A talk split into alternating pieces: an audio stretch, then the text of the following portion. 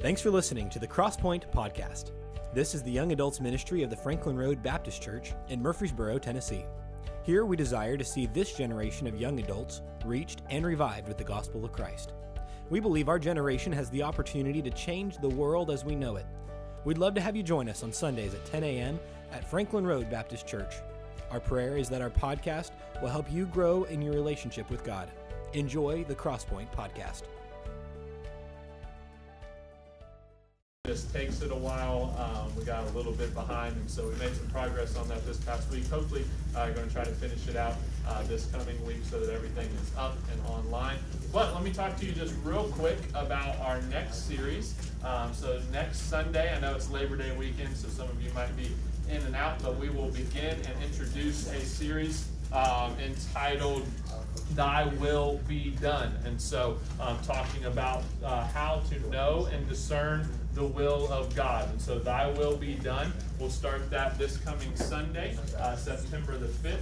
And so, we'll look at, uh, we'll really look at the introduction to the lesson, um, but then we'll start and we kind of go for a couple of weeks. My goal in that is that I think we talk often about uh, the will of God and we just act like the, everyone's supposed to know what that is. Um, sometimes we try to talk about it in a way that almost makes it sound spooky. Um, so you find the will of God for your life, and we act like that you need to have some sort of encrypted code to uh, know and understand that. And um, the truth is, is that the Bible actually is very clear about what the will of God is. And so we'll start a series uh, next Sunday called "Thy Will Be Done." I do thank you for your faithfulness. I know summer is sometimes hit and miss for many of you, and so um, I appreciate your faithfulness over the summer as it draws to an end. I know that some of you will get a little bit more uh, stable schedules, and so I appreciate that. If you miss a Sunday, like I said, our goal is to always have those up online for you so that you can go back. But as we close this one, we're going to close it with what I believe is um, maybe the most uh, universal lesson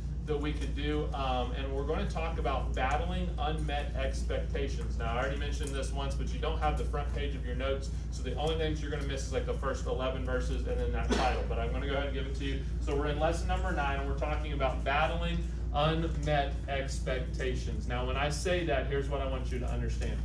No matter who you are in life, you have an expectation of some things, don't you?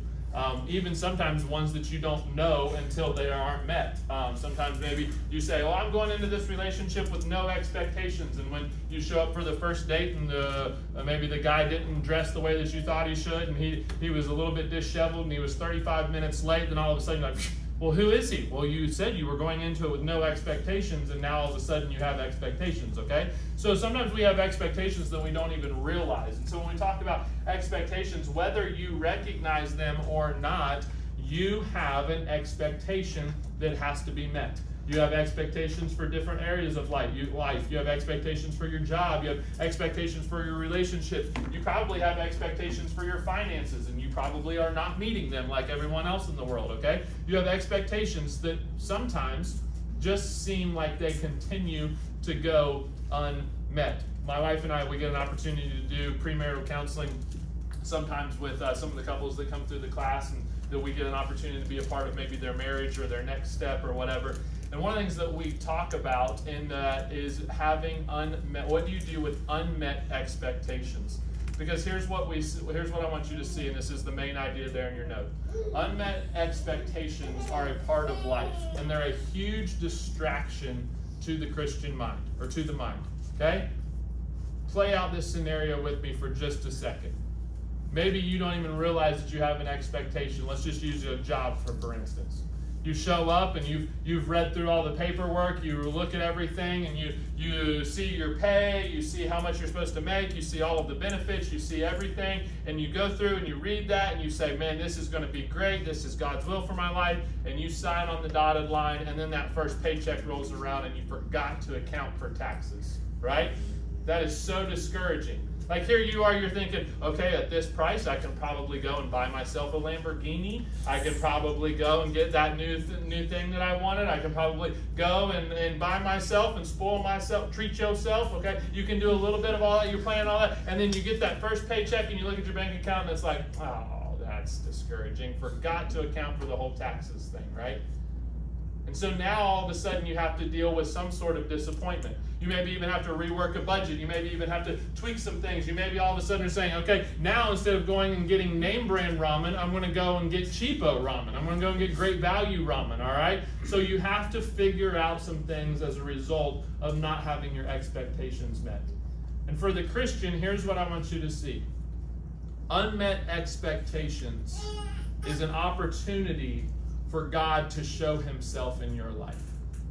Unmet expectations are really an opportunity for God to show himself in your life. We're going to look at that from the story of Ruth. We'll read down uh, through chapter number one, really the whole thing. I'll kind of skip around to maybe help it not uh, be so long. I hate to apologize for reading a lot of scripture, um, but sometimes I know that if I look up in the middle of verse number 14, it looks like everybody's about to pass out, okay? So let's go ahead and let's begin reading in verse number 1 to kind of set the context of the book of Ruth.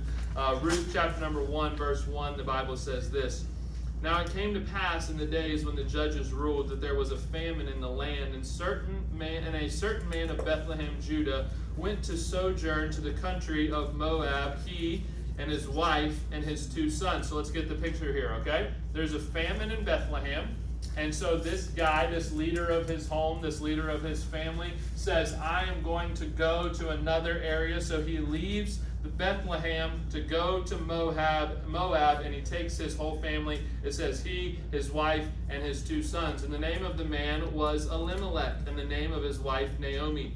And the name of two of their two sons, Mahlon and Chilion, Epaphrathites of Bethlehem, Judah. And they came into the country of Moab and continued there. And Elimelech, Naomi's husband, died, and she was left, and her two sons. Okay? So now Elimelech, the patriarch of the family, passes away. And they took them wives of the women of Moab. The name of the one was Orpah, and the name of the other was Ruth. And they dwelt there about ten years. And Mahlon and Chilion died also, both of them. And the woman was left of her two sons and her husband. Okay, so let's get kind of the picture here for those of you who maybe aren't familiar with the story of Ruth. All right, so you've got Elimelech, who's the patriarch of the family things begin to go bad. There's a famine in Bethlehem, and so he says, I'm going to go to Moab. So he takes his whole family, his wife, and his two unmarried sons, and he moves to Moab. And when he moves to Moab, he dies. Okay? Elimelech dies. And that leaves Naomi a widow. She still has her two sons. Her two sons marry daughters or girls that are Moabites. And so they get married in Moab. They marry Ruth and Orpah. And now all of a sudden, both Mahlon and Chilion, I'm sure that's probably not the correct pronunciation, but that's how this Tennessee slash West Virginia boy will pronounce them, okay? So Mahlon and Chilion died. So now what you have is a household that had some strong male leadership in it is now three women that are left to deal with life on their own after all three of their husbands have died. Okay? Not really the greatest living situation. They're in a country that they that they are not originally from, other than Ruth and Orpah. So Naomi is away from her family friends. She's away from her family. She's away from her home country. Her husband dies, and then her two sons die, and she's left with her daughter-in-laws and just herself. In verse number six. Then she arose with her daughters-in-laws, that she might return from the country of Moab. For she had heard in the country of Moab how that the Lord had visited his people in giving them bread. Wherefore she went forth out of the place where she was, and her two daughters in law with her, and they went on the way to return unto the land of Judah. Verses 8 through uh, really 10, um, she says, You guys need to stay. There's no reason for you to return. Orpah, one of the daughter-in-laws, says that she'll stay, but Ruth says, and I want you to skip down in verse number 13. The Bible says this: Would ye tarry for them till they were grown? Would you stay for them from having husbands? Nay, my daughters, for it, is, it grieveth me much for your sakes that the hand of the Lord is gone out against me. And they lifted up their voice and wept again. And Orpah kissed her mother in law, but Ruth claved unto her. Verse number, skip down to verse number 16. And Ruth said, Entreat me not to leave thee, to return from following after thee. For whither thou goest, I will go, and where thou lodgest, I will lodge. And thy people shall be my people, and thy God shall be my God. I want to talk to you just a couple minutes about how to battle unmet expectations.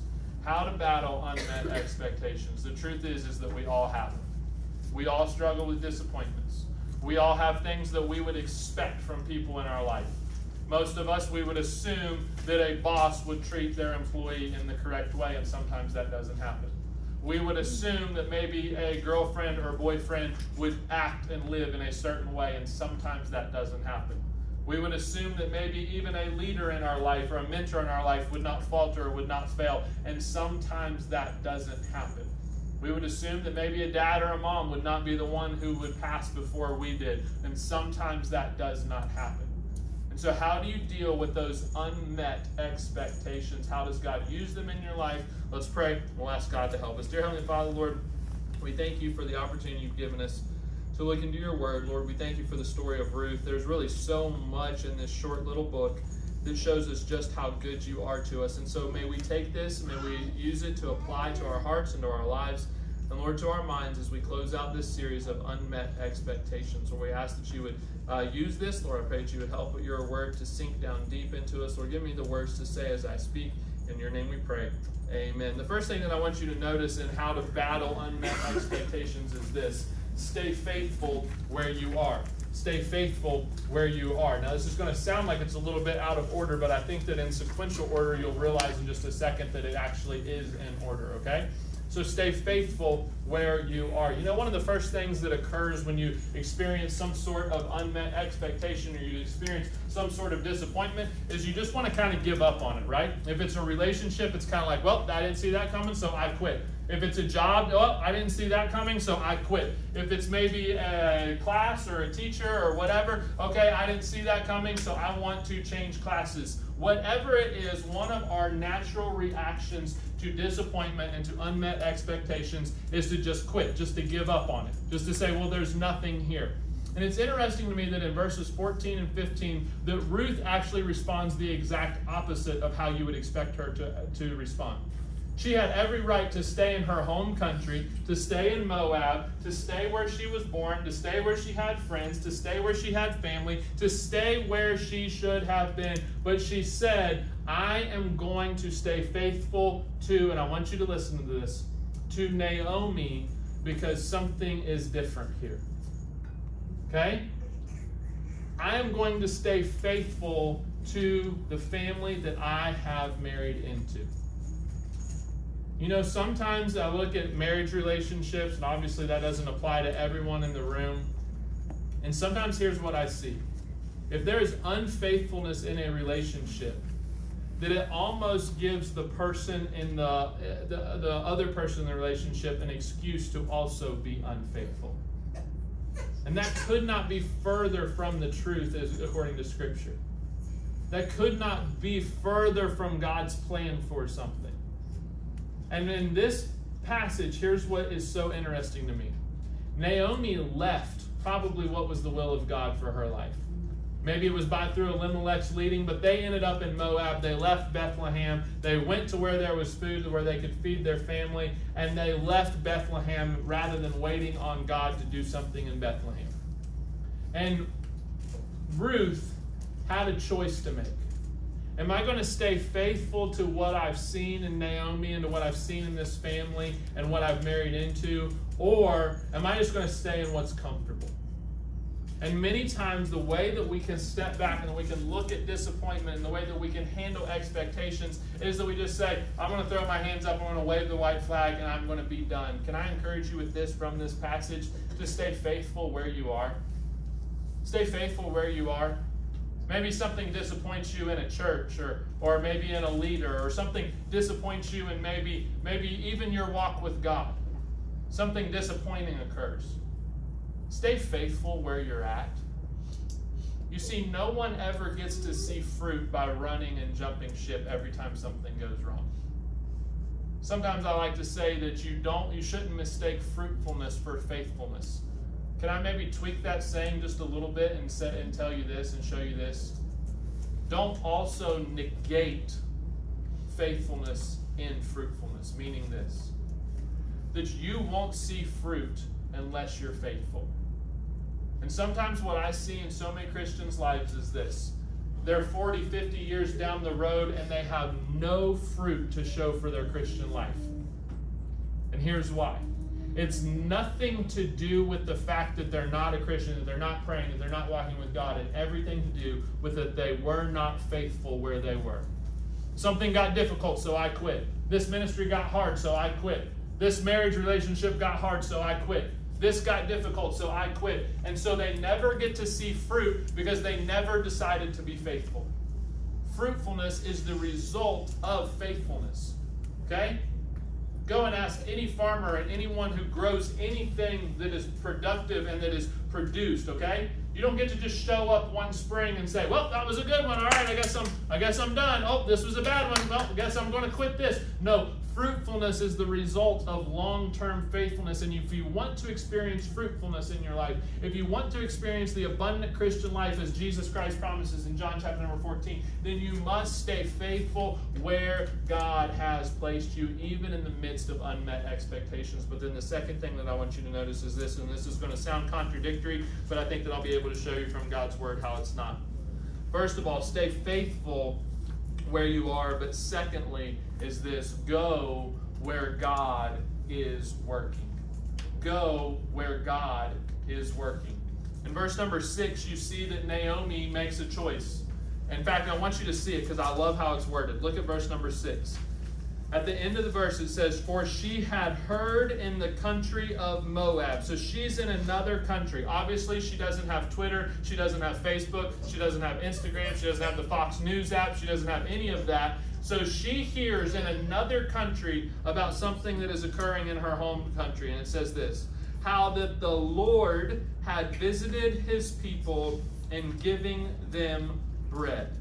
How the Lord had visited his people and giving them bread. Here's what she said. She said, I am going to go where I know that God has already done something in my life. I am going to go back to where I know that God is working. I am going to revisit what I know that God has already done. And many times, here's what we do we are not faithful in where God has placed us because we don't know where to return to see how faithful God has been to us. I'm going to repeat that because it's so it's important. Many times we are not faithful where God has placed us because we never revisit how God has been faithful to us, meaning this that when you are tempted to quit, when you're tempted to give up, when you're tempted to leave because maybe there's disappointment or there's unmet expectations, you need to run back to the time to where God met a need, to where you you you had, you were in need, you needed Him to do something, you needed Him to step in, and He did it. Because here's what that means. That means that if He's still at work, you should still be with Him. If He's still working, you should still be waiting on Him you should still be seeking Him. And God is always working behind the scenes. And sometimes it's just a matter of us saying, Lord, I'm going to stay where I'm at and I'm going to revisit what you're doing, what you've already done, and I'm going to get back to see you do it again. You see, here's what we don't understand is the Christian life is really not that difficult. When you really boil down the Christian life, it's not that difficult. What makes it difficult is the Christian life in the external circumstances of this world, isn't it? Man, if everything was just peachy and everything was great and there was nothing that ever went wrong and there wasn't sin and there weren't difficult people and there weren't unmet expectations, there weren't failures and there weren't any of these things that occurred, the Christian life would actually be very easy. And the same thing that has produced the fruitfulness in your life up to this point needs to be something that you get back to and you say, I am going to reproduce that again in my life. Many times we are so guilty of doing this in our in our Christian walk. We are guilty of saying, "Well, I don't know how I got here, so I guess I'll just try to experiment and do it all over again." And that could not be further from the truth in what God desires of his children. You see, the Christian life is actually an opportunity for us to be reproducing constantly. For us to be experiencing God in new and fresh ways that we've never experienced Him before. And unless we revisit where and how and what He has already done often, we will miss out on an opportunity to experience fruit. And the last thing that I want to close with is this, and we'll be done, okay? Thirdly, I want you to see God's hand at work. If you want to even word it like this, it's maybe a little bit more specific. See God's hand at work in your disappointments. See God's hand at work in your disappointments. Let me just shoot you straight. I probably knew what lesson 10 was going to be in this series before I knew what lesson 2 was going to be in this series, okay? Sometimes that happens. And when I look at this, here's what I here's what I want you to see. Disappointments, unmet expectations, however you want to paint them, whatever you want to call them, is universal. Okay? We all experience them. Some of you have experienced them this week. Some of you have experienced them maybe today already. Okay? Your coffee wasn't as good as what you thought it would be. Like, oh my goodness, that's that's so disappointing, all right? It tastes like dirt. you experience an unmet expectation. You experience a disappointment, all right? And many times, what we are so guilty of doing is this we're so worried about what didn't happen that we forget to see what did. Can I look at, can I walk you through the story of Ruth without reading you the whole book word for word? If Elimelech never moves to Moab, then Ruth and Orpah never meet Mahlon and Chilion. If Elimelech never dies, Mahlon and Chilion probably just move back to Bethlehem unmarried. If Mahlon and Chilion never die, Ruth is never husbandless. If God doesn't provide bread and fix the famine in Bethlehem, then Naomi never moves back. If Naomi never moves back, Ruth never meets Boaz. If Ruth never meets Boaz, then Ruth, a Moabite woman who is a widow, is never in the line of Jesus Christ. You go back and you read the genealogies of Jesus in Matthew, Matthew chapter number one and Luke chapter number one. Who's in it? Ruth and Boaz. And what you have in this passage is this that if it weren't for the disappointments, Ruth a Moabite woman outside of the Israelites, okay, outside of God's people, is never in the lineage and genealogy of Jesus Christ, who we call Savior, who came to this earth to bleed and die for our sins. Ruth is not in that line unless she experienced unmet expectations and disappointments. So many times, we look at something and we say, well, look at what God didn't do. Look at what didn't happen in my life. Look at what didn't go right. And we never give God the benefit of the doubt and say, but look at what did.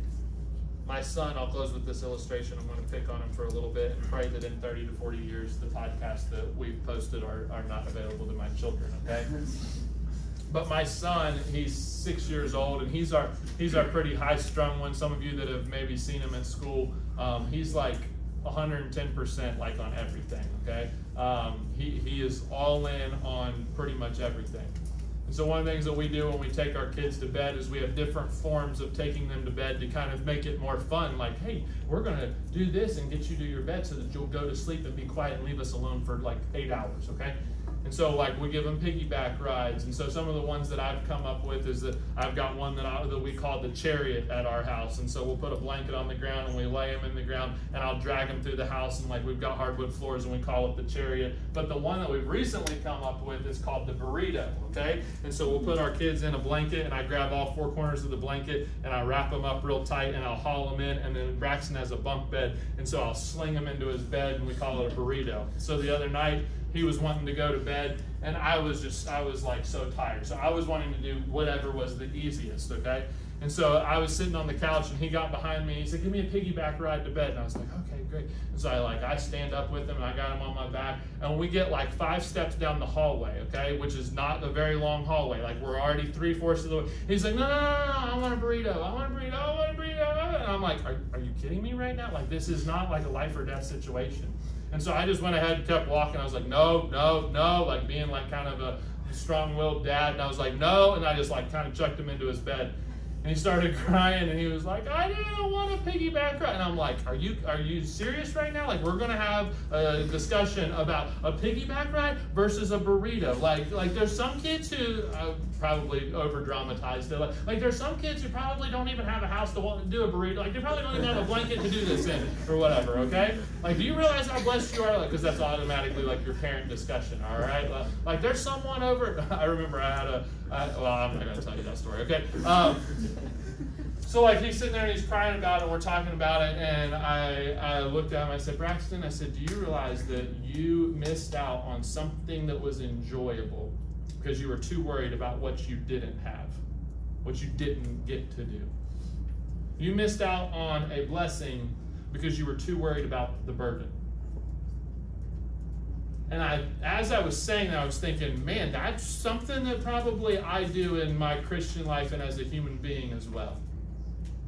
And for many of us, here's what we do God, why did you do that? God, why did so and so break up with me? God, why did this happen? God, why did you let this occur? Why did you let so and so get sick? God, why did you hurt me? Why why did this occur? Why why why? And we're so worried about about telling God what we didn't get to do that we very rarely step back and just say, "Lord, look at what I did get to do." And Ruth could have very easily, in that moment, have said, Well, didn't get to have a husband for very long, so I'm just going to stay in Moab and I'm going to pout. I'm going to be bitter at God. I'm going to go and find someone else here in Moab to make my, make my life happy. But she chose to do a couple of hard things in that process. She chose to stick with Naomi, which really, when you dig down deep into it, for her financial prosperity and probably her, her, her, personal protection, was a terrible decision. But it was the right decision because God was on Naomi. Naomi was going where God was working, so she stayed faithful. She went she got to, maybe she got to glean the sheaves off of the corners of Boaz's field. And because she made that difficult decision, God used that to bring her a husband and a husband who would put her in the line of Jesus Christ. And I know that we as human beings cannot go, and maybe one day in heaven we'll get an opportunity to talk to Ruth and we'll see we'll look at her and we'll be like ruth you were such a great christian. You really capitalized on those burdens and her dis- those disappointments. And she may look at us and say oh i was so ticked off during all that. And be like oh good. That's what, how i felt too okay? But that's not what i see when you look at ruth. She chose to focus on what god was doing rather than just complain about what god wasn't doing and as we close out this series, here's what I think that we can probably all agree with. Most of you, probably 95, 98% of you, the distractions of your mind are not because of some wicked, evil temptation, which we talked about week number one. Probably 70, 60% of you, the distraction of your mind is not some anxiety or, or stress or worry, and that may come and go, but, but that's not really where you're at. Probably a large percentage of you, your struggle is not depression. Your struggle is maybe not any of the things that we've talked about over the last couple of weeks, but I can promise you this that if not now, then at some point in your life, 100% of you will struggle with disappointment and unmet expectations. Someone or something failed me. And if you're not careful, you will turn that into a condemnation on God. Well, God, so and so failed me, so I guess you're a bad God. Do you realize how illogical that argument is? That because a human being did something wrong, that a holy, righteous, perfect God is now also wrong? And what I want you to see is that in moments of disappointment, in moments of unmet expectations, it's not an opportunity for you in, to indict God about what He's not doing. It is an opportunity for you to trust God about what He is doing. And if you can take your eyes in this world off of how everything in this life disappoints you, take your eyes off of the burden and begin to focus on the blessing, I believe that it will transform not only your perspective on this life, but I believe it has the power to transform your mind as well. So with every head bowed and every eye closed, let's pray. we'll ask the Lord to bless. Thanks for listening. If this lesson is helpful to you, feel free to share it with someone else or let us know by emailing us at crosspoint at franklinroad.org. You can also check us out at FRBC underscore crosspoint on Instagram and Twitter. We look forward to connecting with you again soon.